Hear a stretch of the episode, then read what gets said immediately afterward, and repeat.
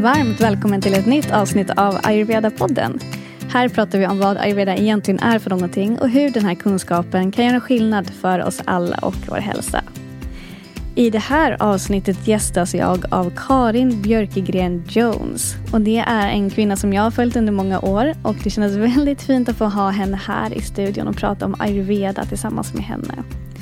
Och Karin är journalist och författare och yogalärare. Men hon är även utbildad lymfmassör, botanisk aromapedagog och ekologisk hudvårdsterapeut. Och snart även färdig självläkningsterapeut där medicinsk yoga, näringslära och funktionsmedicin ingår. Ja, ni hör ju, det här är en kvinna som har en stort intresse, en stor passion för hälsa och eh, hon har en förmåga att eh, verkligen djupdyka inom de ämnen som intresserar henne och sen blir det ofta böcker i slutändan av det också. Så under avsnittet fick jag reda på att Karin har skrivit så många som 17 böcker.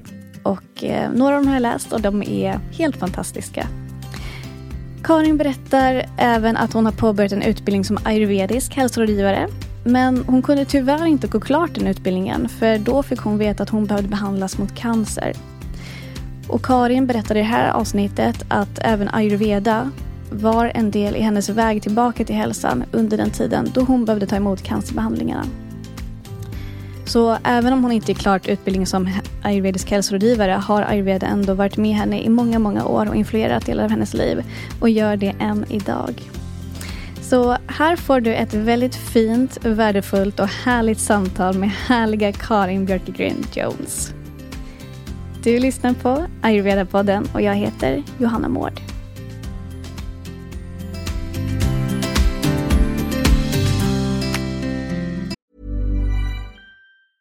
Many of us have those stubborn pounds that seem impossible to lose, no matter how good we eat or how hard we work out. My solution is PlushCare. PlushCare is a leading telehealth provider with doctors who are there for you day and night to partner with you in your weight loss journey. They can prescribe FDA-approved weight loss medications like Wagovi and Zepbound for those who qualify. Plus, they accept most insurance plans. To get started, visit plushcare.com slash weight loss. That's plushcare.com slash weight loss.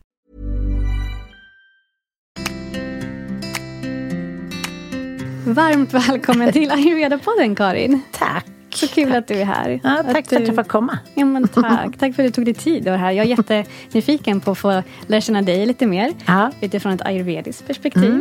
Mm. Um, Jag har ju följt dig i många år och läst några av dina böcker och så. Så att det känns som att jag... Jag har ju en version av dig, en bild av dig. Så det ska bli kul att få lära känna dig ännu mer här idag. Mm. Ja, det sociala mediers bild. Exakt. och Det lite också. böcker också kanske. Ja. Ja. men på tal om det måste jag bara säga att jag älskar ditt Instagramkonto. Ja, vad kul. Ja, men tack. verkligen. Ja, det känns kul. som att det är väldigt... Eh, så om ni inte följer Karin där än så vill jag tipsa om att göra det. Visst heter du bara ditt namn? Jag heter bara mitt namn, Ja. det är Karin Björkegren Jones helt Ja, enkelt. exakt. Så in och följ där om ni inte gör Ja, det. Det känns är. som att det är väldigt genuint, underhållande och eh, men informationsrikt. Ja. Och lite spretigt åt alla håll och kanter. Ja, men det är det som är ja. kul också. Ja. väldigt, det känns som att det är personligt. Ja, men det är det. Ja. Jag är spretig helt enkelt. Ja. Men ehm, en första fråga som jag har tänkt på, det Mm. är hur många böcker har du skrivit? 17 stycken. 17 stycken? Mm. Okej. Och vilken, kan du svara på vilken som är den mest uppskattade alltså av dina läsare? Mm, alltså de är ju liksom uppskattade på olika sätt. Jag tänker att eh, många har ju uppskattat min liksom, vad ska man säga, självbiografiska bok eh, som handlade om när jag fick cancer, bröstcancer. Om liksom, året jag var under behandling och året efteråt när jag liksom tittar tillbaka. Och vad på- heter den? den heter Jag vill fan leva. Och den har liksom... Ja, men den har ju så här, vårdpersonal tyckt varit bra. Den har ja, men personer som har genomgått cancer sagt ja, men du sätter ord på precis det jag känner. Och sen också personer som har varit nära någon som har varit sjuk. Um, känt att ja, men nu kan jag förstå min mamma, min syster, min son. Lite så. Så att det på det sättet där, så den har varit liksom uppskattad. Uh, men sen har det ju såklart varit liksom... Eh, ja, mina yogaböcker har varit otroligt uppskattade och liksom getts ut om och om och om igen. Och I liksom USA och Finland och lite så. Ehm, men eh, nu är det väl ja, men knip. Eh, Man kopplar på bäckenbotten och lymfsystemet. Och, själv- alltså, jag har ju skrivit lite olika saker för jag älskar Ja. ju att utbilda mig. Och då så blir det oftast, då utbildar jag mig inom någonting som jag tycker inte att någon annan har skrivit om. Sen blir det liksom en trend, Just ofta. Så. Ja. För jag skrev min första ja, men knipboken, första, den kom ut 2013. Det är först nu folk börjar liksom prata om ja, men bäckenbotten, men vad avslappnad är den och hur aktiverar man den och lite sådär. Eh, och sen också lymfsystemet är ju jättetrendigt nu. Absolut. Och den boken kom ut 2017. Alltså så att jag, alltså jag är, Du är en trendsättare. nej kanske inte en trendsättare, men jag är för tidig. Mhm, du tänker Alltså så. det är alltid någon annan som tjänar pengar på det. Nej men, nej, men lite så. Jag är lite för tidig, tror jag. Okej. Ja. Mm. Vilken är din egna favoritbok? Oj, men jag älskar ju alltid de böckerna när jag, liksom, de jag skriver. De, då liksom är de, de. Och sen släpper jag dem. Jag är inte så... liksom... Jag hänger inte kvar vid dem att åh, det är min... Alltså på det sättet. Jag är nog en person som vill vidare hela tiden. Alltså, om du fattar. Ja, jag fattar Ja. absolut. Ja. Ehm, jag minns själv att jag eh, läste din bok, jag tror den heter Yoga, fysisk och själslig detox. Ah, den. Okej. Ja. ja. Minns du när du skrev den? Eh, oj, nej, vet att jag gör inte det. Kan det Nej. vara 2016 kanske? Ja, det Som var den kom ut. då jag kom i kontakt med ayurveda. Så det var säkert där någonstans. För jag minns att jag läste den och bläddrade den och du har så fantastiskt fina bilder från när du är i Indien där. Ja. Och jag bara såg de här bilderna och du har färger och du gick typ barfota på de här vägarna och, jag kände, och yogade där. Jag bara, jag ska dit. Jag bara, jag måste dit. Ja, vad kul! Och det har jag känt länge, men jag vet att den boken, liksom, just bildspelet i den boken, Ah. tilltalade mig så mycket. Och 2016 var första gången jag åkte till Indien Är också. det sant? Gud vad roligt. Ja. Mm. Jo. Ja. Den är i Indien. Ja, men den är jättefin. Jag glömde bort den, för att den finns inte till försäljning längre. Den finns bara som e-bok nu. Men annars brukar ju mina böcker liksom... Mhm. Vad synd, för det är väldigt fina bilder i den. Ja, men den är jättefin. Ja, den är jättefin. Ja, men Ja. e-bok, får man bilden då också? Eller? Ja, ja, det får Okej, man. jag tänkte att e-bok var ljudbok, men just att det Nej, är olika e-bok får du bilderna. Ja, vad fint. Mm. Men du, ehm, vad betyder ayurveda för dig? Nej, men eh, vad betyder ayurveda för mig? Nej, men det, nu är väl det liksom lite så här... eh, Jag lever nog ganska ayurvediskt. Um, ja, men enligt liksom den klockan. Och så här, går och lägger mig innan klockan tio och går upp innan klockan sex och såna här saker. Så att jag, och man gör sin yoga och ja, men försöker liksom tänka lite utifrån det. Och det går ju liksom lite i perioder också. Men ehm, min första kontakt med ayurveda tänker jag att du kanske är intresserad Ja, jättenyfiken. Nej, men det var... Nu ska vi se. Det var också första gången jag reste till Indien och det var 2001. Var det väl, va? Ja.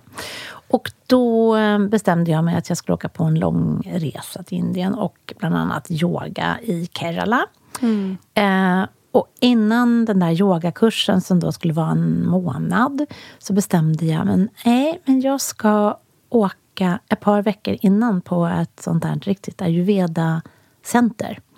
Så jag åkte till ett, som jag sen i efterhand förstod var ett väldigt tjusigt ayurvediskt som heter Somateram. Ja, jag har varit på det bredvid.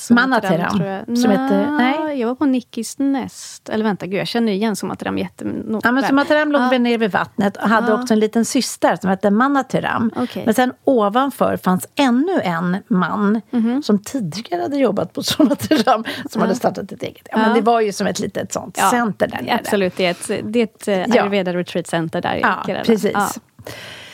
Eh, och det var, och innan det så tänkte jag så här, "Nej, men jag ska nog ta och kolla upp min dosha innan jag åker till Indien, vilket jag gjorde. Och det var, jag kommer inte riktigt ihåg vad han hette. Men det var här i Sverige? Då, Ja, det var här i Sverige. innan.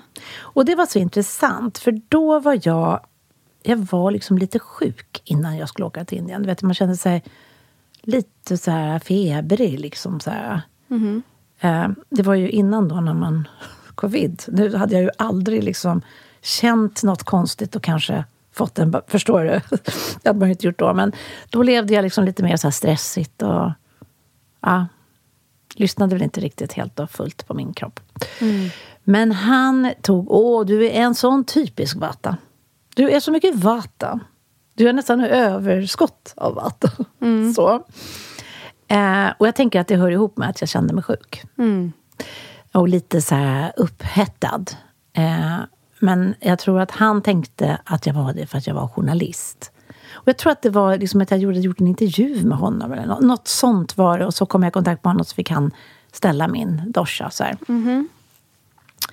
eh, sen kom jag till Somatera. Nej, men då var jag något helt annat. Då var jag plötsligt... Nu ska jag se om jag kommer ihåg rätt. Antingen var det så att jag, när jag kom ner, var kaffa pitta. Så. Eh, och så gjorde jag de där behandlingarna. Eh, sen gick jag på yoga. Sen bestämde vi, för då kom en kompis och hälsade på, eller var med mig där nere i Indien. Eh, hon var inte med på Somateram, för det var bara jag och min dotter som var där och gjorde alla behandlingar.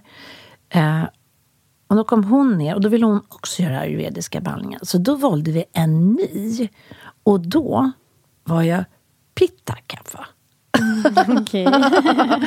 ja, så att och det här, det här men är de här, ju... Eh, att du fick veta det här om först mycket vata, sen kaffa pitta, sen pitta kaffa. Var det för att du träffade ayurveda-läkare som tog pulsen på ja, dig? Eller både var... puls, frågor, sträcka ut tungan. Liksom. Mm -hmm. mm, så det här är... Varför, var, hur påverkade det det då? Kände du att du tappade lite trovärdighet? Eller var det mer så här, oh, spännande? Eller vad, hur, nej, men alltså, vad var din respons på nej, det? Men min respons var väl kanske så att inte Um, nej men, för det är ju det här, folk slänger sig lite eftersom att de gör de här veckojournals... du vet, man fyller i. Ja, man, du, och du är en typisk kappa, eller du är en typisk så. Mm. Uh, det kan jag tycka är liksom så här, det, det, funkar ju inte riktigt så. Men däremot så kan jag tänka mig att det, det kanske är så eller vi har väl alla tre i oss en del då. Absolut, det har vi ju. Eh, och att då när jag var sjuk, då var min kanske vatten i väldigt obalans. Alltså förstår mm. du? Att, jag, att det, och sen så kommer jag ner, då har man flugit, man är liksom svullen, man är liksom så, då blir man en sak. Eh, och sen så går man på de här behandlingarna, då balanserar jag saker upp och jag har gått på yoga och sen kommer jag tillbaka och gör ny. Ja, men då är det någon annan. Mm. Förstår du? Absolut. Det jag eh, hör och eh, tror är att de kanske kände liksom mer din nulägesstatus. Exakt. Personerna ja. här i Stockholm kände just nu väldigt mycket Vata och sen så mm. förflyttade dig och då såg konstitutionen annorlunda ut. För att, som jag säger om och om igen, att allting påverkar. Ja, ja det är klart att det gör det. Verkligen. Och eh, hur liksom, nivån av dina doshor, de, de förflyttar sig konstant ja. hela tiden. Ja. ja.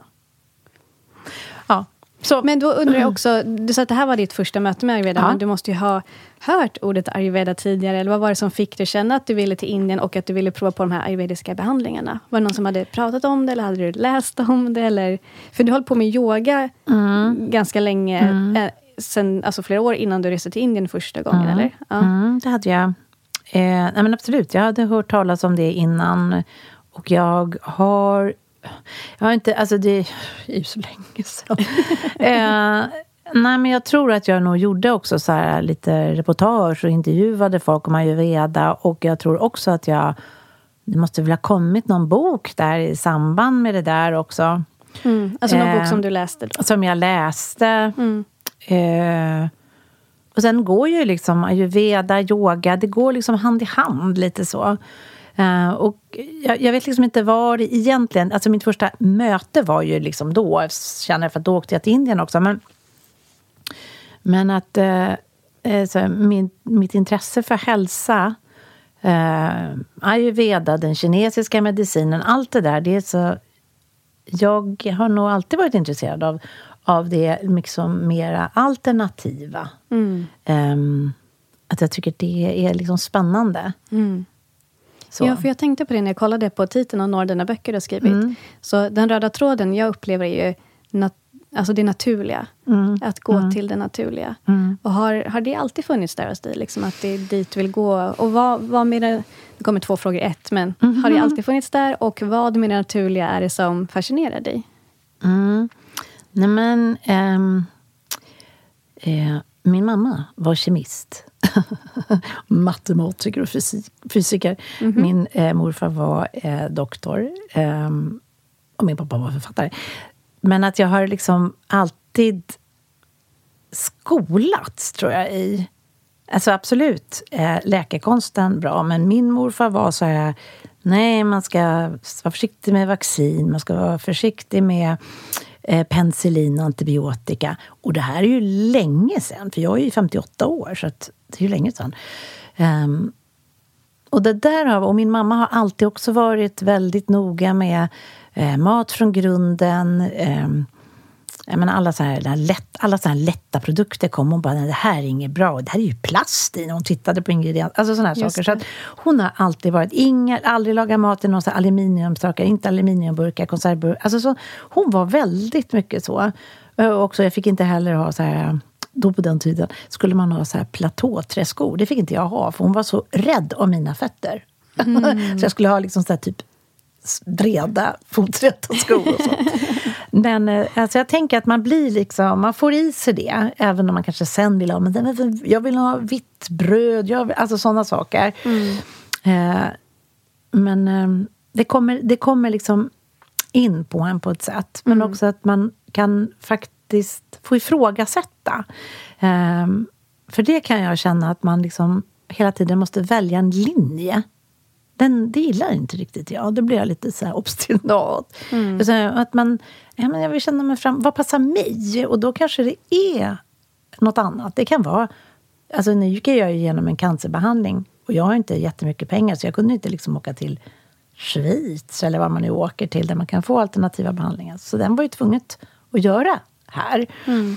Men eh, jag såg ju till att liksom använda mig av saker som att liksom smörja in mig med varm sesamolja. Att, alltså, få in sånt som liksom, lite av ayurvedan, lite av den kinesiska mm. medicinen. Och lite, alltså, så, så, att man kan faktiskt också blanda. Man mm. behöver inte alltid välja. Nej, verkligen inte. Precis. Ja, det är verkligen. Och det säger man i ayurveda också, att liksom, det finns för det första är det ingenting som är svartvitt och det finns Nej. inga måsten, utan det här är ett eh, gäng principer och man tar till sig de som tilltalar en. Mm. Eh, och det betyder alltså att leva ayurvediskt det har ingenting med fanatism att göra. Det är liksom inte som att man väljer ayurveda och så väljer man bort allt annat. Nej, nej, verkligen inte. inte. Man plockar in det som, ja, men som funkar för en, som ja. man gillar. Ja.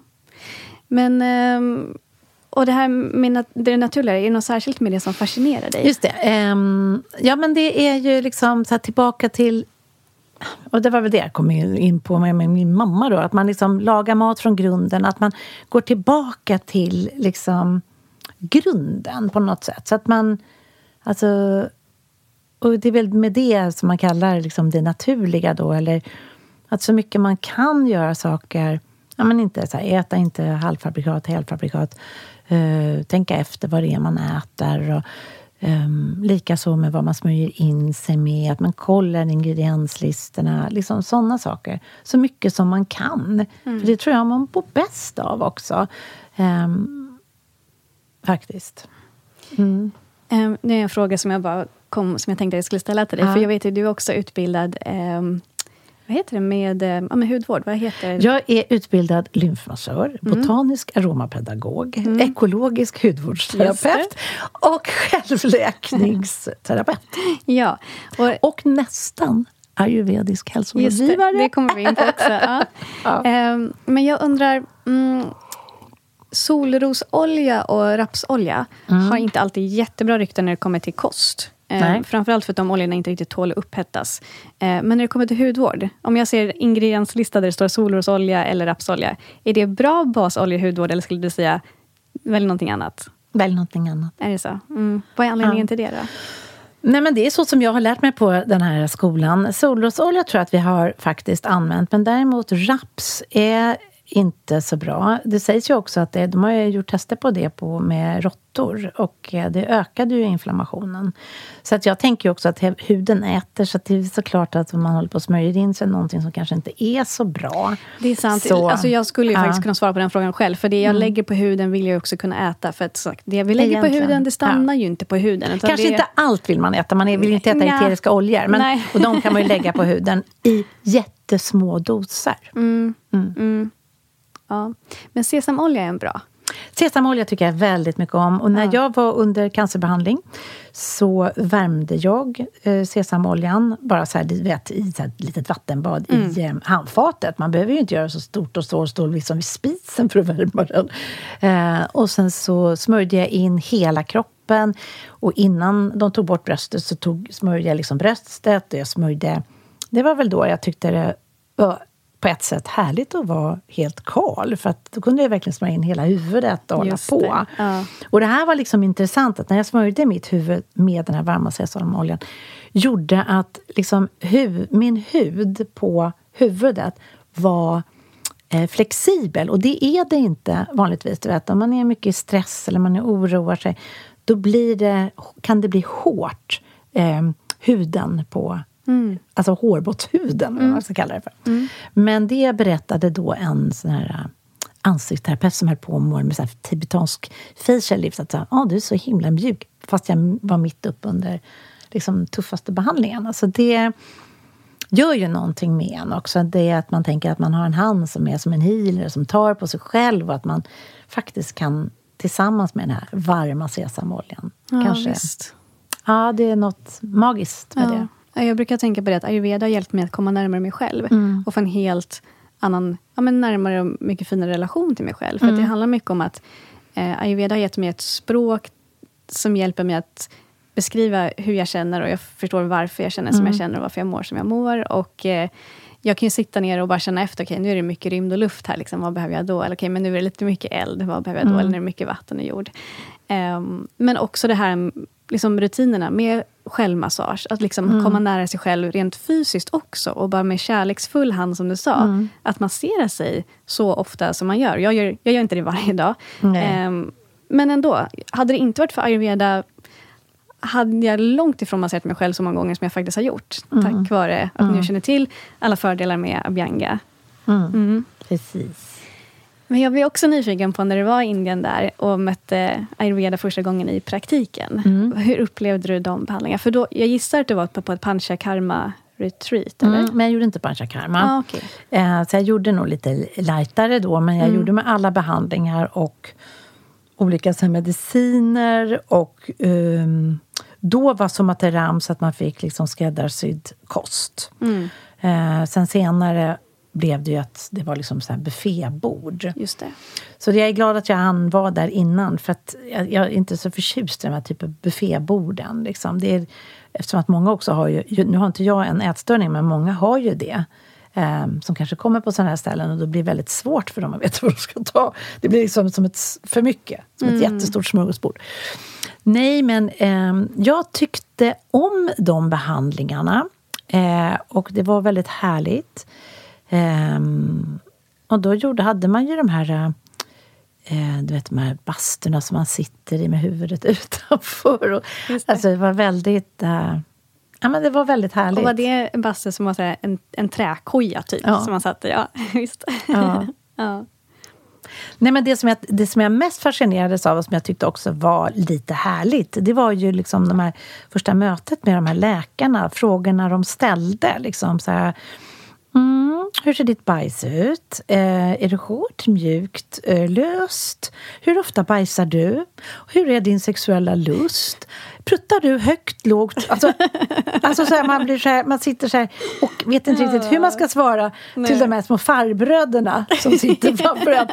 Och sen så kommer man på så här, men det här är ju egentligen jätteviktiga frågor. Ja, så det är det, mm. liksom. Men det... Ja. ja. Jag minns första gången jag... Eh, eller det var nog inte första gången, men en gång jag träffade en ayurveda-läkare. Det var här i, i Stockholm faktiskt. Eh, jag kommer inte riktigt ihåg varför jag gick dit, men jag tror migrän, huvudvärk, någonting och bara mm. lite allmänt ur balans. Eh, och första frågan hon ställer, det är vad är för relation till din familj? Och jag blir så här, men gud, jag är här och träffar en läkare. Liksom. Det är väl irrelevant. Mm. Och sen man börjar tänka på det i efterhand, men det är inte alls irrelevant. Nej. För återigen, allting påverkar. Mm, allting och jag tycker att det är så himla fint att ayurveda har det holistiska perspektivet. Mm. Att verkligen man respekterar alla delar och alla delar får ta plats och alla delar behöver lyftas upp för att se liksom, mm. vad är det som har orsakat obalans här. Mm. Mm. Ja, men det, ja, precis. Ja, men, och man ser ju nu, nu går jag ju en utbildning till självläkningsterapeut. Och den baseras ju lite på funktionsmedicinen. Och det är ju liksom en variant på egentligen det är ju liksom dit vi, jag tror att vi måste gå, att vi har mer skräddarsydd eh, vård. Och då blir ju liksom sådana frågor, för det pratar man om där också liksom egentligen. Fast vi fortfarande lite så här, tycker det är lite pinsamt i Sverige att prata om sådana saker, men sånt är ju superviktigt. Mm. Men eh, jag tror att vi kommer att gå mot det, för det säger ju jättemycket om människan. Ja, men det gör ju Ja. det. Verkligen. Ja. Inom ayurveda det blir en hel del skitsnack. Ja, Bokstavligt ja, men, men det blir det alltid när man kommer till Indien nu i och för Ja. sig också. Så Kanske det. Ja. Ja. ja. Ehm, men det var... Vilket år var du i Indien där första gången? Nej, men det var 2001 Ja, visst var det så. Mm. Och sen flera år senare så väljer du att börja utbilda till ayurvedisk hälsorådgivare. Jag började där ute i Häggvik. Eh, vet du vad det heter? Ayurveda... Ja, men det är där man läser till ayurvedisk hälsorådgivare. precis. eh, och jag började, det måste ha varit 2012. På våren. Mm. Ja. För sen så fick jag ju cancer. Så att Just jag eh, avslutade, hann inte avsluta den eh, utbildningen. Men vi började ju med att ta puls och vet så. Jättespännande. En duktig pulsläsare kan ju läsa ut väldigt mycket från pulsen. Och det gör man ju både inom ayurveda och kinesisk medicin. Ja. Och jag vet att när jag var gravid så gick jag på akupunktur. Eh, och då var det en kvinna där som skulle ge mig akupunktur som tog pulsen på mig. Eh, och det här var väldigt tidigt i min graviditet. Jag var kanske men knappt 20 veckor. Ja. Eh, eller ja, så det var. Du hade inte sagt att du var Jag gravid? hade inte berättat för henne att jag var nej. gravid. Hon tog pulsen på mig och hon sa, men du är gravid. Och sen tog hon, väntade hon några sekunder. Och det är en tjej, sa hon. Och det, och det kunde hon känna på min puls. Och det, men gud. Och det var en tjej. Ja. Nämen. Ja. Ehm, sen beroende på vem jag berättar den här storyn för så är de så här, ja men det är ju 50 chans, det är alltid en tjej eller en kille. Men, men jag vill ändå, alltså, jag tror på pulsdiagnostik, att man kan få ut väldigt mycket information från Ja. det. Och jag vet att man använder det väldigt mycket i kinesisk medicin också. Och hon, var, hon kände, tog min puls och bara, det var det, ja. Hon, hon fick fram den informationen från det. Ja. Ja. Men vad intressant, för det är ju också liksom så här, tänk när man liksom bär en pojke i sin mage, då är man ju tvåkönad. ja. Alltså så att det måste ju vara, Sant. det är klart att det måste vara finns något. någonting som Ja. ja, vibrerar på någon frekvens där. Mm. Men så du började utbildningen och sen fick du din cancerdiagnos. Det, ja. Säger man det? Ja, Ja. det säger man. Mm. Och under den resan då, kände du att du hade någon hjälp av ayurveda under liksom, din läkningsperiod? absolut. Ja, men jag gjorde det. Du har ju redan berättat Ja. sesamoljan i och för sig. Ja. Alltså sen vet jag inte, så här, det som är ju liksom med yoga, att man går lägger sig tidigt, man går upp tidigt, att man gör sin yoga, andningsövning, alltså så allt det där som ju också ligger inom ayurvedan eller som man uppmuntras att göra. Eh, Det gjorde jag ju redan. Liksom. Eh, Men jag, vet, jag började morgonen alltid med så vatten och citronvatten. Eh, Jag gjorde min gi, alltså sådana saker. så. Men däremot så uteslöt jag ju liksom alla vita saker. Och inom ayurvedan så är ju mjölk ganska heligt, i alla fall i Indien. Alltså att man blandar eh, medicinerna med det och, och med honung. Så, så att, ehm, ja, just det. Och varför Ja, uteslöt alla vita saker? För att jag hade inflammatorisk cancer. Okej. Och jag läste ju på om... Nu fanns det inte så mycket skrivet då om så här, antiinflammatorisk kost. Så, här. så Mhm. jag läste ju mycket på engelska och engelska böcker och sådär. Eh, Mm. För det känns också som någonting som har kommit upp mycket nu med antiinflammatorisk kost. Ja, nu är det ju Ja. Mm. det. Precis. Jag skulle ha skrivit en bok då. Ja. Nej, men, jag gjorde väl lite grann av det. Jag, jag skrev mycket om det. Att jag, liksom, jag slutade med ehm, allt så här vitt. All, all gluten, alla, bröd, alla brödsorter och sånt där. Eh, och automatiskt när man slutar med gluten så blir det lättare. Då försvinner också sötsuget. För det märkte jag att när jag hade cancer eh, var jag så jäkla sockersugen. Jag ville liksom äta en glass varenda dag, typ. Mm. Vet, sån här stor jävla... Ah, så. Ehm, så det var... Så nu mer än när jag känner så här extremt sockersug så förknippar jag det ofta med Mhm. det. Ja. Mm. Men eh, alltså, nu är jag ju inte alls så strikt som jag var då. Men då var jag verkligen super, super strikt med Mm.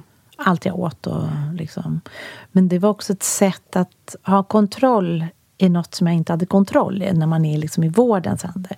vad kan jag kontrollera? Jag kan kontrollera hur jag tänker, hur jag tränar, hur jag äter och hur jag tar hand om mig själv. Mm. Så. Och då använde jag det jag hade lärt mig på liksom olika ja, men, ayurvedan och de här behandlingarna man har gått på och så här.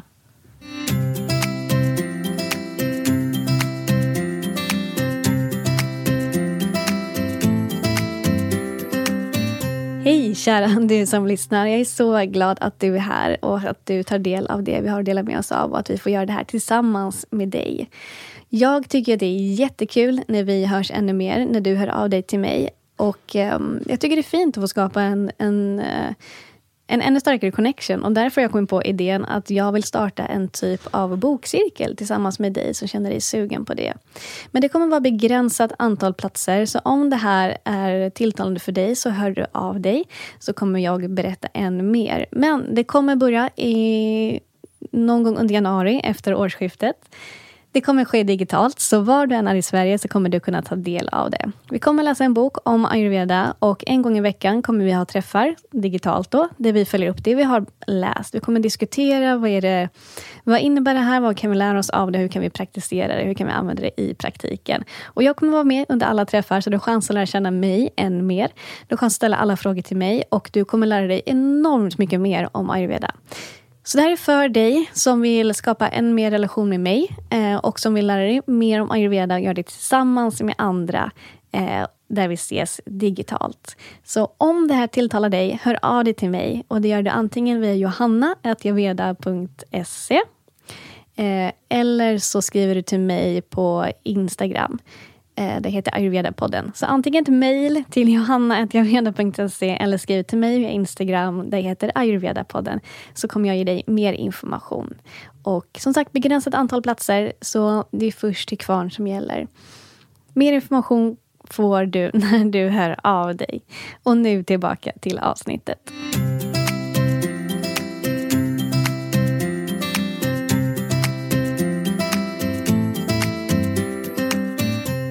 Skulle du, hur skulle du beskriva relationen mellan ayurveda och yoga? Nej, men den, den finns ju där liksom egentligen utan att man liksom... Vad ska man säga? Det är som... Ja, men det är ju som ett syskonpar. Mm. så, liksom. Um, det går liksom inte att komma ifrån på något sätt heller. Och likadant när man är i Indien så är det så naturligt, liksom. Tänker jag. Mm. Att, vad man, att man använder sig av det och att det finns så många... Nu är de ju bästa ayurvediska läkarna och så. De är ju i Kerala och liksom, ja, nere i, i Sri Lanka och så här. Men eh, jag brukar ju vara mycket i Goa, för det är där min yogalärare är. Mm. Men men även där finns det ju väldigt fina och bra liksom, mm. läkare som man kan gå till. Men de har inte så bra, liksom, än, eller vad jag vet, de har ju inte den typen av retreatställen där. Just det. Mm. Mm. det är inte dit man åker om man ska...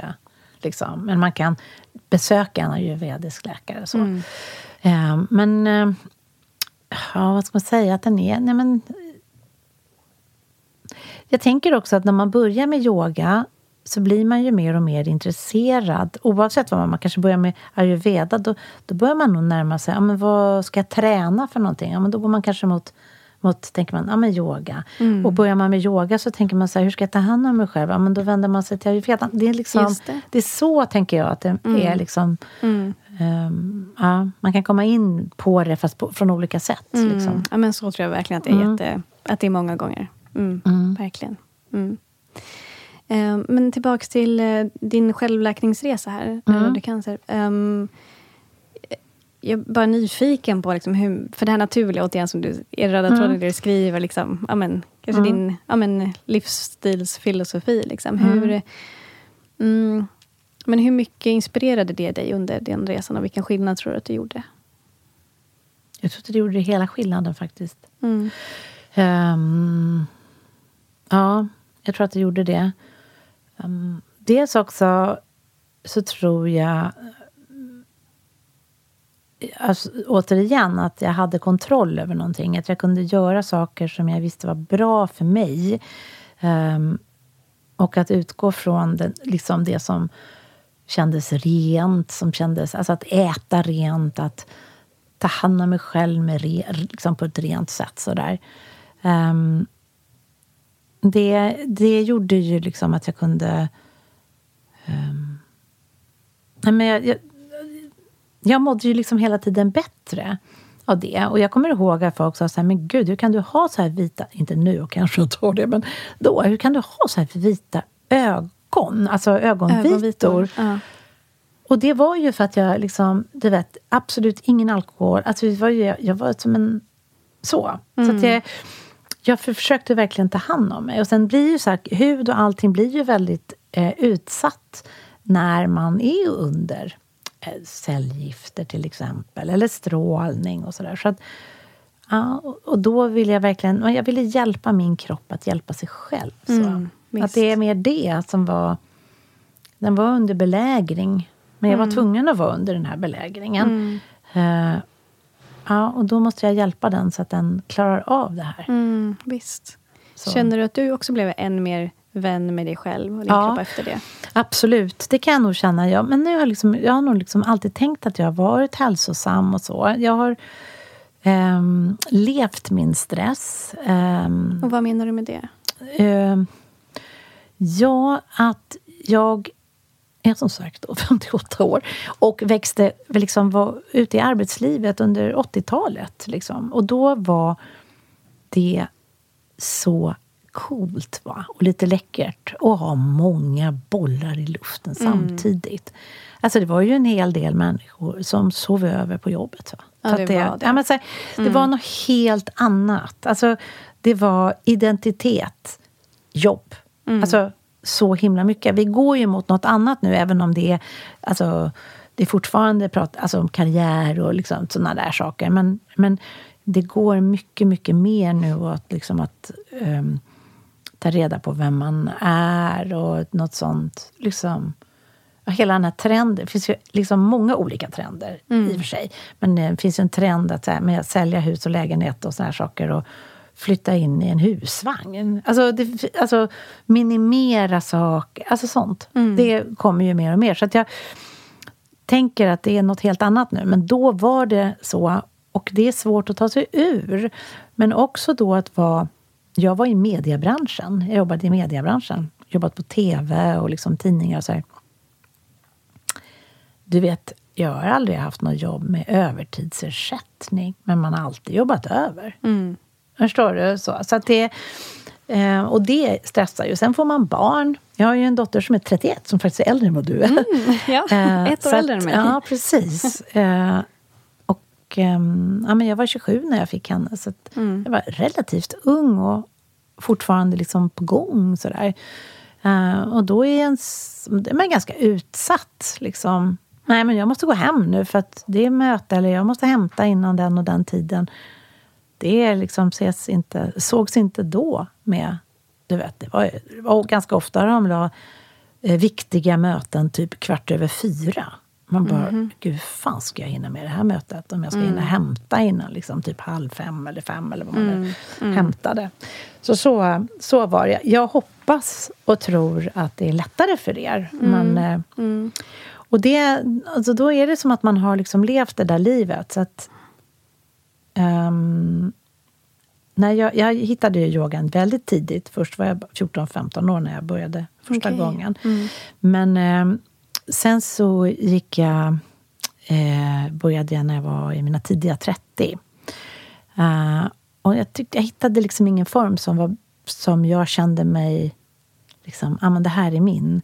Men då var jag 36 och då var jag chefredaktör på en tidning. Och jag lek, verkligen le, och ensamstående mamma och levde min stress verkligen. Men då eh, hittade jag ashtanga-yogan. Mm. Och jag kommer ihåg att min dotter som då var så 8-9 eller något eh, sa så här, gå yoga. För att hon märkte ju att hennes mamma blev lugnare. Liksom. Ja, det är så. Ja, mm. så, är, så är det ju. Mm. Ja, men så är det ju verkligen. Ja. Och så... det handlar ju om andningen jättemycket. Bland annat. Ja, ja men verkligen. Ja. För några år sedan kom det till med ett här, citat eller en quote mm. som löd Let go of the illusion that it's important to be busy. Mm. Och den bara, fastnade i mitt hjärta. Mm. För jag är också så här, ja, men, ung, prestation, duktig Ja. flicka. Vill, alltså, höga betyg, göra det bästa ifrån mig på jobbet och så vidare. Och, och vill träffa mycket vänner och alltid Mm. vara uppbokad. För det är ju kul, men samtidigt är det lite stressigt att ha mycket att göra. och sen bara, just det, just det, det är ju inte viktigt att vara busy bara för att vara busy. Nej. bara liksom, släpp det. Mm. Det finns liksom ingen prestige i att vara upptagen. Nej. Verkligen inte. Nej. Nej. Sen kan det ju vara så att man också gör saker för att man på någonstans flyr från att liksom Så titta inåt. Mm. Att, alltså, det kan vara rätt skönt att bara jobba ihjäl sig, typ, för att då behöver man inte För att ta slippa itu- känna efter. Mm. För att slippa känna efter. Så det, det, eh, jag vet inte om det var så. Jag vet inte. Jag, jag har nog varit väldigt bra på att ta hand om mitt liksom inre och gått i liksom terapi och såna saker sen jag var väldigt ung. Men, men eh, ja, den där stressen, den tror jag, den är inte bra. Och, jag, och det är kvinnor som sätt, utsätts. Mm. Mycket. Och sen har vi liksom våra hormoner och Ja, så man ska vara liksom uppmärksam på det.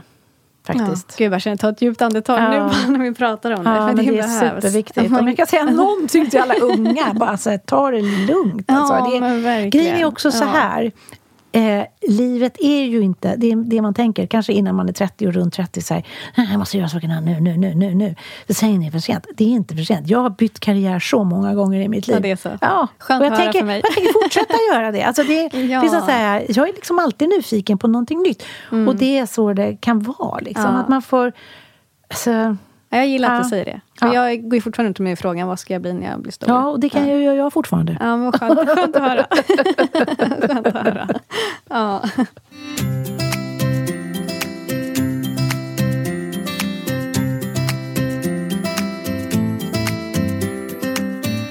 Undervisar du i yoga fortfarande? Eh, jag gör ju inte det. Jag har ju onlinekurser eh, som, jag, eh, ja, som finns på Velbration och så. Och sen gör jag Many of us have those stubborn pounds that seem impossible to lose, no matter how good we eat or how hard we work out. My solution is PlushCare. PlushCare is a leading telehealth provider with doctors who are there for you day and night to partner with you in your weight loss journey. They can prescribe FDA-approved weight loss medications like Wagovi and Zepbound for those who qualify. Plus, they accept most insurance plans. To get started, visit plushcare.com slash weight loss. That's plushcare.com slash weight loss. Even when we're on a budget, we still deserve nice things. Quince is a place to scoop up stunning high-end goods for 50 to 80% less than similar brands. They have buttery soft cashmere sweaters starting at $50, luxurious Italian leather bags, and so much more. Plus, Quince only works with factories that use safe, ethical, and responsible manufacturing. Get the high-end goods you'll love without the high price tag with Quince. Go to quince.com slash style for free shipping and 365-day returns. det är lite grann på mitt Instagramkonto. Så, så man gör små grejer som man kan ta till. Liksom, som att man har, ja, har någon lymfskola, gör lite olika grejer. Men eh, jag har, har ju en del workshops. Så. Men jag har ju jobbat med yoga länge och hade, drev också en yogastudio i nio år. Och har haft yoga på flera studios här i Stockholm. Men grejen är ju att yoga är liksom ett, vad ska man säga, serviceyrke. Eh, det vill säga, du jobbar när alla andra är lediga. och det funkar liksom inte med familj. Det blir rätt tungt att liksom jobba morgnar, kvällar och helger. Du vet. Mm. Så det, det blev liksom inte så... Eh, jag la många år på det, men det blev för tufft, tyckte jag. Men du har en egen yogapraktik idag? Eller, Mm. hur, eller hur ser din yogapraktik ut idag, ska jag fråga snarare? Ja, nej men förr var den ju mycket mer intensiv och jag yogade liksom sex dagar i veckan. Nu försöker jag göra någonting sex dagar i veckan. Men eh, alltså jag gör lite olika så. Men jag försöker gå iväg så att jag är i alla fall minst tre gånger i veckan på en yogastudio. Helst mer. Men eh, ja, det blir liksom... Jag tycker att det är skönare att gå iväg. Det är lätt hänt att allting blir väldigt... Jag har i perioder verkligen stått, liksom, gjort mycket hemma och sådär. Men eh, jag tycker om att göra yoga tillsammans med andra. Eh, och jag tycker, det ger mig någonting mer. Det blir liksom Jo, en liten extra kick. så. Exakt, det blir som Ja. att effekten blir ännu större. För man delar ju spacet tillsammans med andra Exakt. som upplever liknande saker som dig. Och du, alltså, energin vibrerar ju runt Ja. omkring en. Så din energi och deras energi hjälper ju till. Det blir en större Ja, effekt. för de där dagarna man är lite trött, då är det någons andning som drar igång en. Eller, eller så om man är liksom speedad så blir man kanske lite lugnad av någon som tar... Alltså sådär. Så att det, Mm. Ja, så jag tycker om det. Ja. Mm. Så jag försöker få till det i alla fall. Mm. Och nu åker jag till Indien den 26 januari och ska vara där en månad. Åh, Ja. vad härligt. Mm. Vad är syftet då? då? Nej, men då ska jag yoga med min yogalärare Sharmila Desai som, Mm. som har en eh, ashtanga yoga. Eh, shala i Morjim i Goa. Mm. Mm. Vad härligt. Mm. Eh, men nu pratade vi yogapraktik som, och pratade specifikt om asanas. Men yoga är ju så mycket Ja, större det är så det. jättemycket mer. Precis. Så att, eh, precis, asana. Men annars så får jag ju till liksom, så att man tar sig till att ha liksom, andningspauser och så. Det beror på vad man menar med, Mm. med Exakt, exakt. yoga. Ja. Men har du några ayurvediska rutiner då, som är en del av din Ja, vardag? men det skulle väl vara då... Eh, mm, ja, min torrborstning, eller vad man ska säga. Mm. Fast den gör jag ju då inte på det sätt som man gör inom ayurvedan, utan jag gör den på det lymfatiska. Vad är skillnaden? Får du Skillnaden är ju att eh, man är väldigt noga med eh, att väcka eh, lymfsystemet och det gör man liksom i den övre delen av kroppen. Och nu pratar du det lymfskolan. Nu pratar jag lymfskolan. Mm. Eh, så att när jag har varit på... Jag har ju liksom talat om det då när jag varit på ayurveda-ställen. Så här, du- Jag vill att ni gör så här. Ja, Ja. faktiskt. Ja. Eh, så. Eh, för att det kan bli väldigt mycket dra neråt mot händerna. Så. Mm, mm. Eh, och då drar man ju liksom ner vätskan när man typ tvärtom istället. vill man ju Mm, uppåt istället. Så man tänker att man ska öppna upp så här vid nyckelbenen och axlarna så att det är liksom... Det är nästan bara när man rullar axlarna kan man nästan känna hur det drar igång lite grann. Så. Eh, och så kan man liksom dra och massera lite så här. Men man börjar, eh, när man får en lymfmassage, så först gör man ju så fem änglavingar, lite som en solhälsning fast så, med, bara med armarna. Men så börjar man alltid med vänster arm, höger arm, sen övre delen, eh, magen. Eh, sen går man ner eh, vänster ljumske, höger ljumske. Men sen går man ner till vänster liksom knä och drar uppåt, uppåt. Sen går man ner till vänster fotknöl och drar uppåt, uppåt, uppåt. Och sen tar man höger och höger underben och drar upp mot nyckelbenen. För det är här lymfan tömmer sig. Så man vill ha det förbi de stora stationerna, liksom där lymfnoderna finns. Eh, och det är ju liksom ja, till större delen då liksom ljumskar, mage, armhåla och sen för att tömma sig där. Mm, mm. Men när man gör eh, den ayurvediska garshan-massagen, Ja, som ja. är den här Ja, eh, lymfmassagen med silkesvantar, då kör man ju också liksom utifrån och in. Eh, Ja. Så man ska liksom använda de rörelserna för att få igång lymfan Ja. också, bland annat. Men jag blir nyfiken på det här med vänster. Varför börjar man med vänster? Nej, men för att man säger att det ehm, vänster sida tar upp 75 procent av vätskan och den högra 25 procent av vätskan. Det kan hänga ihop med att du på vänster sida, du har liksom... Du har mjälten som är ett lymfatiskt organ, du har ju liksom hjärtat och så har du brässen som är här någonstans. Liksom, så att du har liksom så här, de här organen som är, kan vara lite så här bra just för, för lymfan. Det är möjligt att det är... Jag vet inte. Alltså det, finns ju inte så himla mycket forskning på det. Men eh, man brukar kunna se att eh, om man nu då har ett lymfatiskt problem så brukar det upptäckas genom att man ens högra fot svullnar. Så man kan känna så här, man stoppar in fötterna i skorna. Men gud, jag kanske måste töja ut min högersko. Vad är det som har hänt? Det brukar oftast vara en sån, det är där det brukar börja. För det är ju längst därifrån till den vänstra. Just det, det Så. är det. Ja. Så Vi har också hört det här om man har kvar märken efter strumporna när man tar Mm. av dem. Eh, och det har jag ganska ofta. Och då undrar jag, har jag för tajta strumpor? Eller är det liksom för att lymfsystemet... Alltså för jag tänker, om man verkligen tar hand om sitt lymfsystem, Mm. får man inga märken av strumporna då? Jag tänker så här, finns det personer som aldrig har märken av strumporna?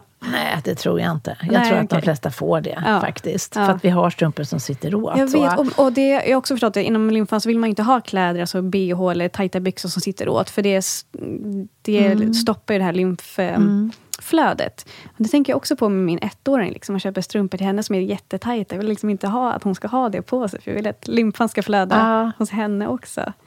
Nej, men då får du bara hjälpa henne. Ja. Du kan ju massera lite så. Exakt. Nej, men alltså, jag tänker också så här, för att man har ju kompression. Eh, om man då har lymfödem och sånt så ska man ju ha det. Och det är ju för att man ska liksom pressa in lymfan mot liksom, eh, eh, muskler och mot blodet. Så att så. Mm. Och då sitter ju det hårt. Men det är ju vissa... Alltså man ska ju helst inte ha liksom bh som sitter åt så att inte det kan flöda upp och komma till arm. Alltså sådana saker. Man tänker så här, vad, är, vad känns bra egentligen? Det handlar ju om att vara bekvämt. Men sen, eh, något som är... Ja, men det här med strumporna kan ju vara liksom... Ja, men de sitter väl liksom för hårt helt enkelt. Men... Eh, Eh, det finns ju lite så här många som tänker att ah, men, eh, dåligt lymfflöde, ja, men då är man lite tjock. Liksom.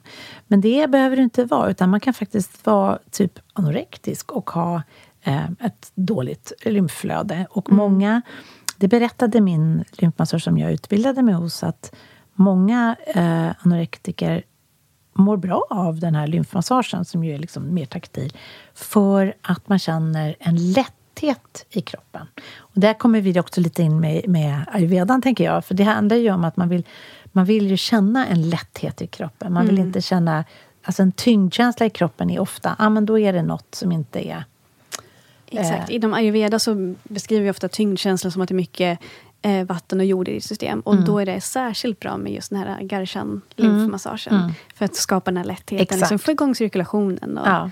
ja, lite mer, all typ av rörelseförflyttning är ju förknippat med vata-doshan. Så genom den här garshan-massagen så höjer du din vata också. Mm. Så att det är jättebra om man känner sig lite tung, lite, liksom, Mm. lite stagnerad. Och det kan man ju göra fast man är liksom smal. Ja, det är ju det som är, så, det, är, det som är viktigt och det är det som inte folk tänker. Så här, att det, Nej, så kanske att det alla mår bra av... eh, Ja, egentligen alla mår bra av, lymfsyst- av att ha lymf, få lymfmassage. Mm.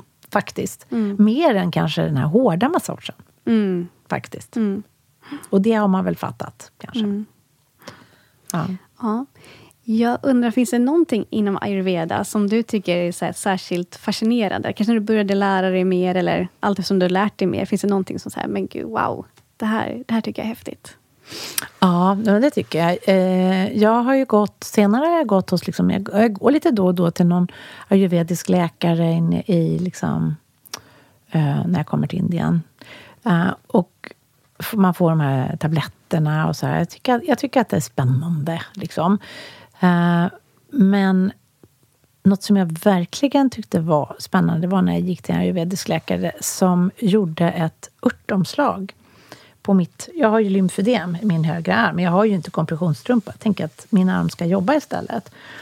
Och i Indien så har man ju inte, man har ju inte kompression. Alltså det har man ju inte i många av de här varma länderna. Då måste man ju tillämpa andra saker. Och då la han ett så häftigt örtomslag som jag hade hela den där tiden. Och då var det ja, men med några sådana här örter från regnskogen, typ. Eh, som eh, krossades och blandades med eh, kokossprit. Okej. Här. Ja. Och så det blev liksom en ganska kladdig massa. som man smetade på sån här eh, tunn gasbinda. Och sen la man en gasbinda ovanpå det. Sen smörjde man liksom in, snurrade man in hela armen med det. Och sen ovanpå det hade man så här Gladpack heter det ju där, men det är ju då plastfolie. Just det. Mm. Och det skulle jag ha, och det hade jag liksom hela dagar och sånt där. Eh, och det hjälpte. Ja, det. Och det, sådana där saker kan jag bli. Jag blir liksom så fascinerad av det. Eh, och det var ju såna här gamla ayurvediska recept. Så, så att de, de har ju mycket liksom... ehm, de har mycket mer än det man kanske är med om när man går på de här olika, åker till de här, för de kan lätt bli väldigt turistiga, de här retreaten som finns nu, för att så många västerlänningar åker dit. Mm. Eh, så då, då har de liksom så här, det är nästan som att de har gjort en så här, ja, ja men de, de flesta de har problem med stress, de har problem med det och det. Och så Mm. lägger de in en sån behandlings... Så. så det gäller att hitta rätt liksom också. Verkligen gå på rekommendation, vilka har varit... Alltså när jag tänker när man ska ta sig till såna där ställen så att det inte blir liksom något sånt eh, rull, rullba, rullande band. Mm.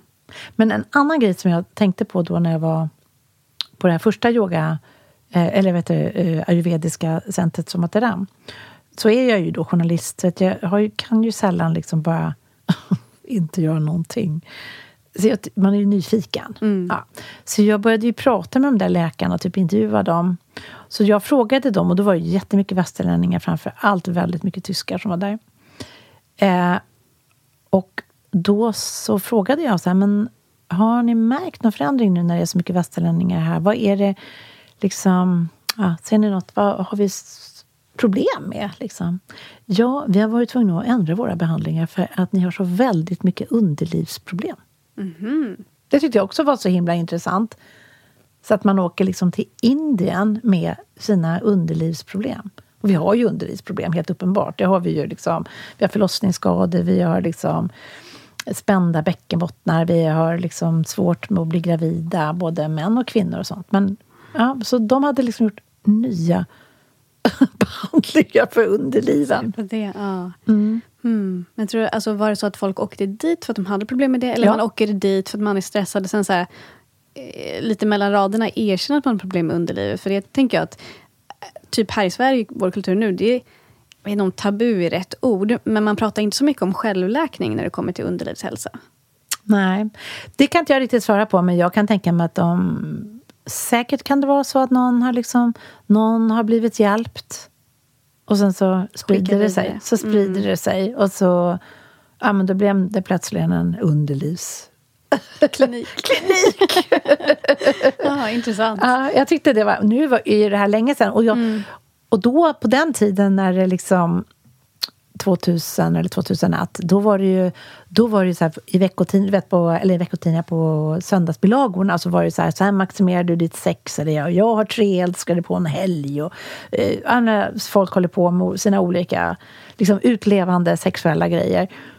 Men eh, när det kommer till svårigheter och när man har skav i sitt liksom, samliv och sådär så Nej, men då pratar man ju inte om det. Man pratar om allt det där andra. Och det kan ju också i sig göra det stressande för personer som har det här skavet och svårigheterna. Så då känner man så här, men var ska jag, var ska jag gå med, mitt, med mina liksom, problem? Mm, mm. Då kanske det är lättare att, att resa utomlands. Ja, kanske. Men det är inte alla som har möjlighet till det heller. Nej, så, nej Ja. verkligen inte. Ehm, Du har ju också skrivit en bok som heter Yoga Erotica. Precis! Så jag, bara, jag har inte läst den, men jag varit lite nyfiken. Ja. Bara kommer tänka på den nu när du pratar om det här. Ja.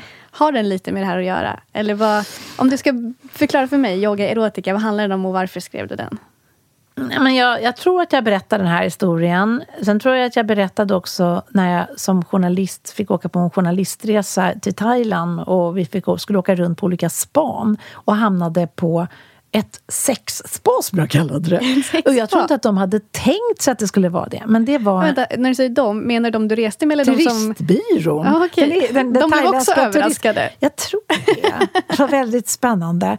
Och då, alltså, då var det den här mannen som heter Mantak Chia som är eh, tydligen legendarisk, om, eh, som håller på mycket med så här underlivsmassager och såna där saker som många åker sig för att utbilda sig hos. Och på det här eh, Tao Garden, tror jag det hette, där hade de också ett rum, eller ett hus som man kunde bo i i två veckor. Ett hus utan fönster. Så man skulle leva i mörker Ja, för att hitta sitt, till- sitt eget in, sitt inre ljus. Den Ja. typen. så. Men var det en ayurvedisk Nej, nej, nej, det var ju Mantak-Chia. Ah, Han okej, är väl... Ja. Han var ju inte thailändare, men... Ja, jag vet inte. Men, men det liksom började redan där. Så att där jag liksom tycker att det liksom finns ju något spännande med, med, med såna här saker. Och då var det ju jättemycket västerlänningar som åkte dit med sin, sina eh, underlivsproblematik.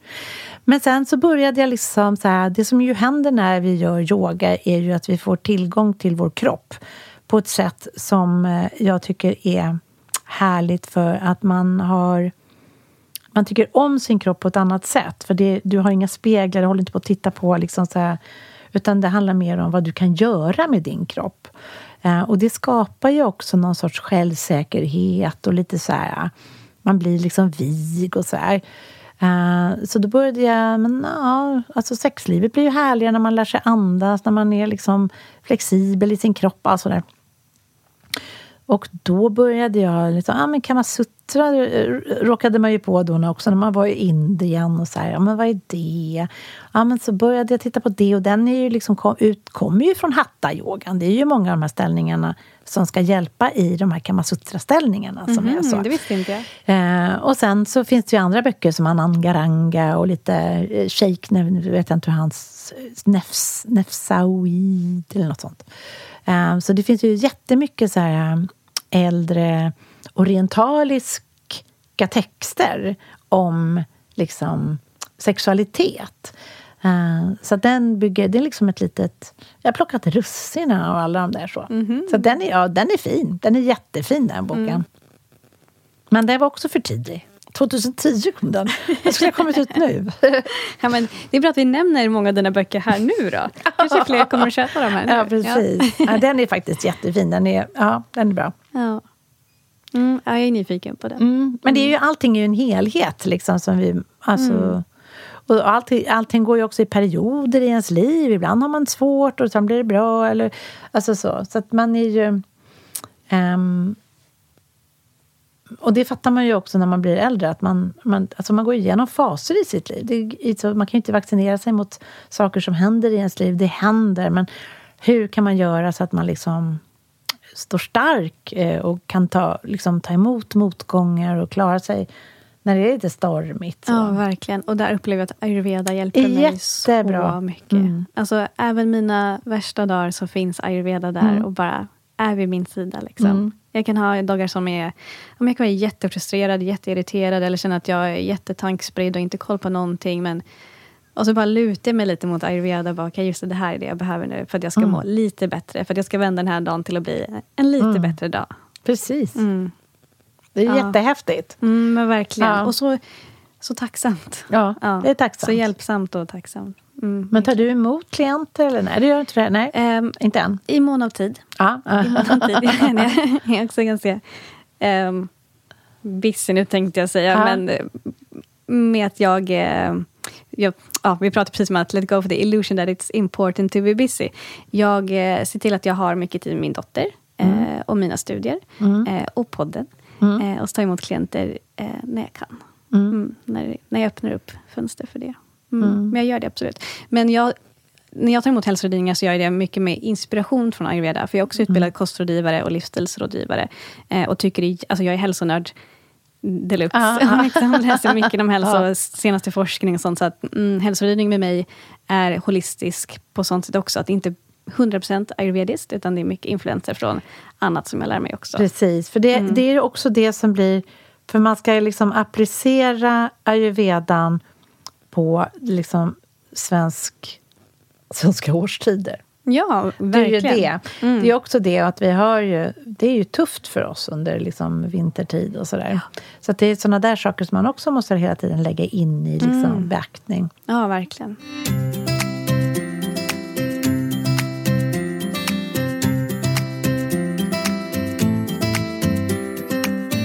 Finns det någonting mer som du känner att du vill dela med dig av här i ayurveda-podden? Någon ayurvedisk berättelse eller någonting du kommer att tänka på när vi pratar Nej, men här? Gud, um, ja, men jag kan, alltså, när vi var där på det där liksom, resort Hey, it's Paige DeSorbo from Giggly Squad. High quality fashion without the price tag. Say hello to Quince. I'm snagging high-end essentials like cozy cashmere sweaters, sleek leather jackets, fine jewelry, and so much more. With Quince being 50 to 80% less than similar brands. And they partner with factories that prioritize safe, ethical, and responsible manufacturing. I love that. Luxury quality within reach. Go to quince.com slash style to get free shipping and 365 day returns on your next order. Quince.com slash style. Ja, men då var ju min dotter, ja, men hon måste ha varit åtta, nio år då. Eh, då fick ju hon göra lite behandlingar. Mm, men hon häftigt. var nog lite för ung. För Hon Mm. fick liksom ont i huvudet av Shirodara. Det fick jag också. Ja, du fick också Mm. det? Ja. Mm. Um, Shirodara är då en eh, ayurvedisk eh, terapeutisk behandling där man får en liten, liten dropp, eller stråle olja på pannan. Så du ligger på en massagebänk med huvudet lite bakåtlutat. Så får man liksom olja över pannan. Det är jättehärligt när man får det. Eh, men jag fick det ganska mycket under min första eh, resa till Indien. Och framförallt när jag kom hem fick jag väldigt mycket huvudvärk. Eh, och gick då till en ayurveda-läkare. Hon förklarade att det blev liksom dels en sån kontrast från att få väldigt intensiv shirodara-behandlingar i Indien och sen kom hem till den svenska vintern, för jag landade här i december då. Bara väldigt hög kontrast, vilket gjorde att min vata sköt i höjden och sen med så mycket shirodara med sesamolja i huvudet har gjort att det ansamlas mycket kaffa där. Så kaffa och vata gjorde att det blev en, alltså, mycket Ah, jag huvudvärk. fattar. Så förklarade hon det för mig då. Behöver inte alls vara att det var samma grej med din dotter. Men, eh, Nej. Ja. Ja, men så hon, blev hon inte så taggad på Hon var för det? Eller? ung. Hon var för ung, helt enkelt. Ja. Nej, men eh, sen gjorde jag en jättehärlig behandling på ett ayurvediskt ställe som låg i Mysore eh, när jag var där. Och det tror jag nog är den absolut härligaste behandlingen jag någonsin gjort. För det kändes som jag Wow. låg i bomull. Alltså det var så mjukt och så varmt. Det var uh, fyrahandsmassage. och då fick jag med Shirodara. Det var som att jag bara flöt bort. Ja. Och de gjorde det i så här uh, synkron... Alltså, syn, vad säger man? Synkroniserat. Synkroniserat, precis. Ja. Så de gjorde det tillsammans. Så att det blev så här, vem är var? Nej, jag vet inte. Jag är bara borta. Så underbart. Så det finns fantastiska behandlingar och Mm. finns fantastiska liksom... Ja, verkligen. Mm. Verkligen, verkligen, verkligen. Mm. Och det är också att man kan, man kan få- få tag på väldigt fina liksom, produkter också på, på Veda Lila. Om man nu då, man behöver inte åka till Indien alltid för att hitta, men att de har väldigt fina grejer där. Mm.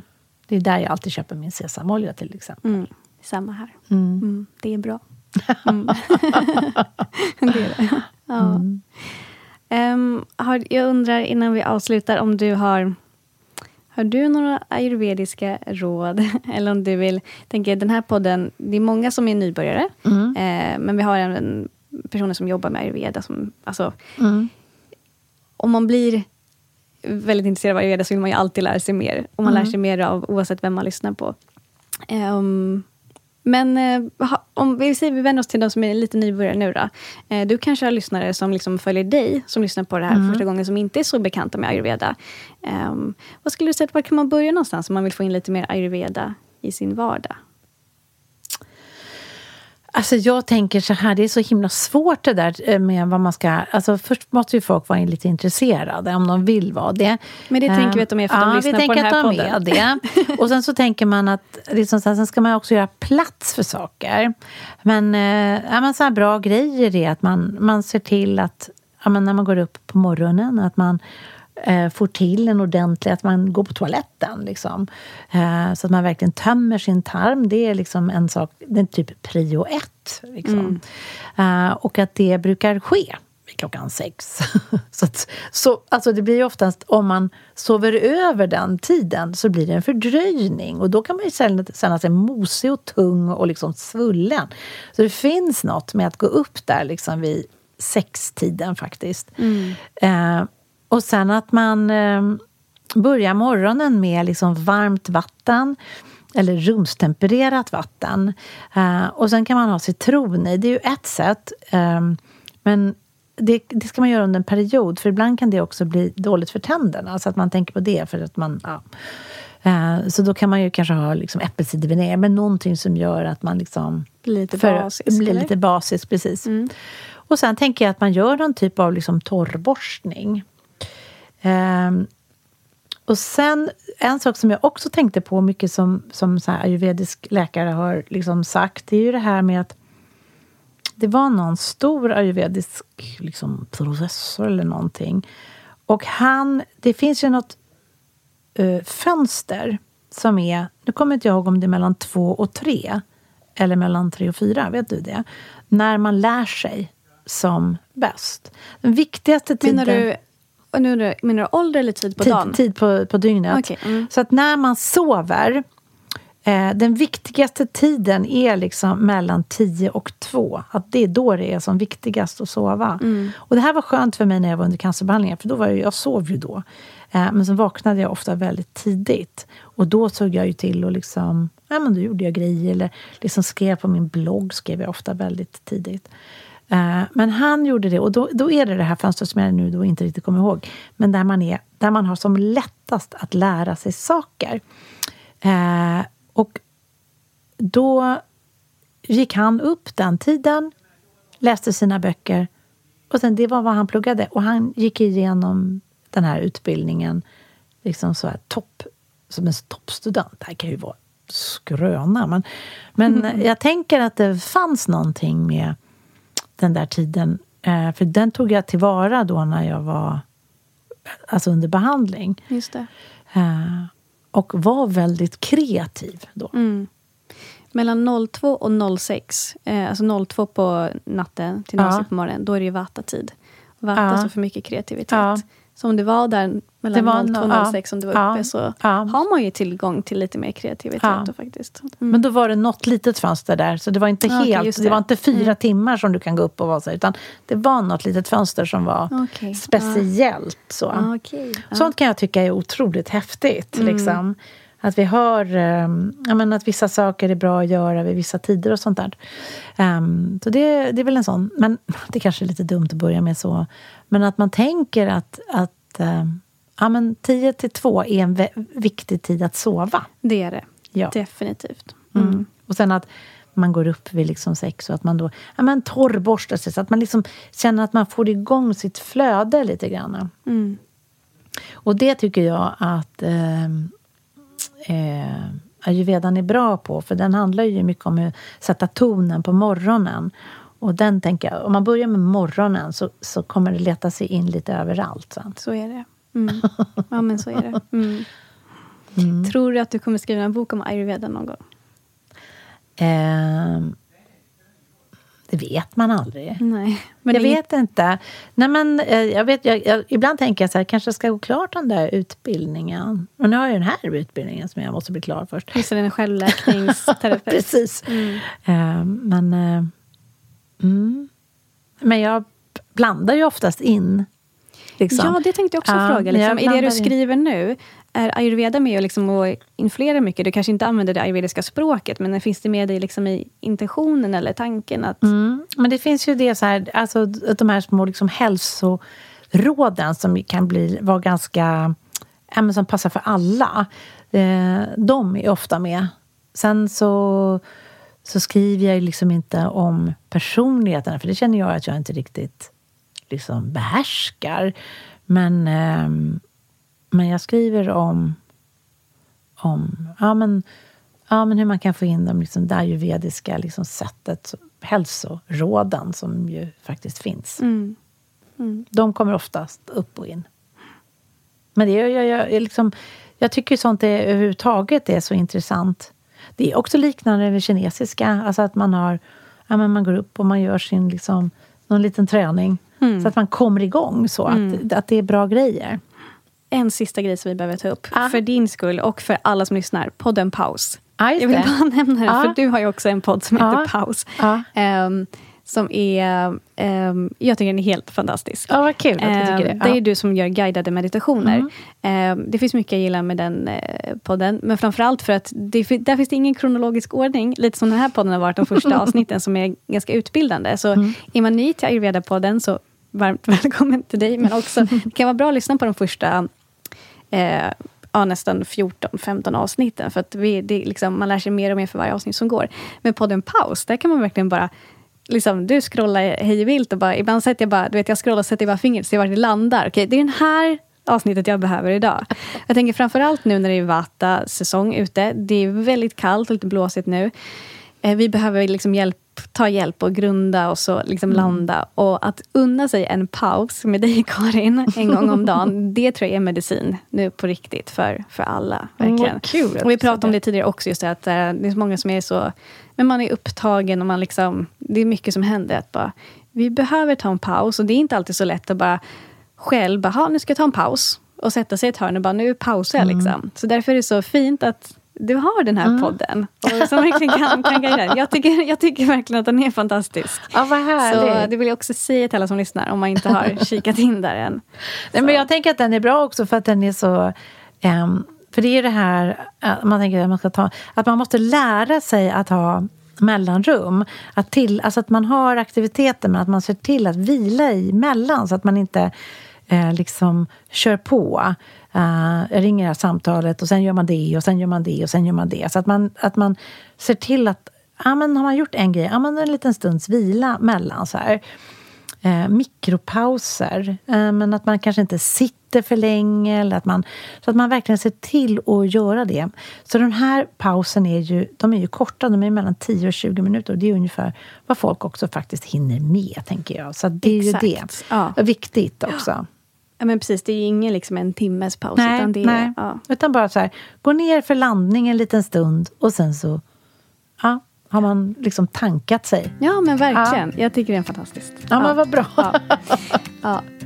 Tack snälla Karin för att du har varit här Tack. Eh, och delat med dig dina personliga stories och kunskap. Ja, vad kul att få komma. Ja, tack snälla. Tack.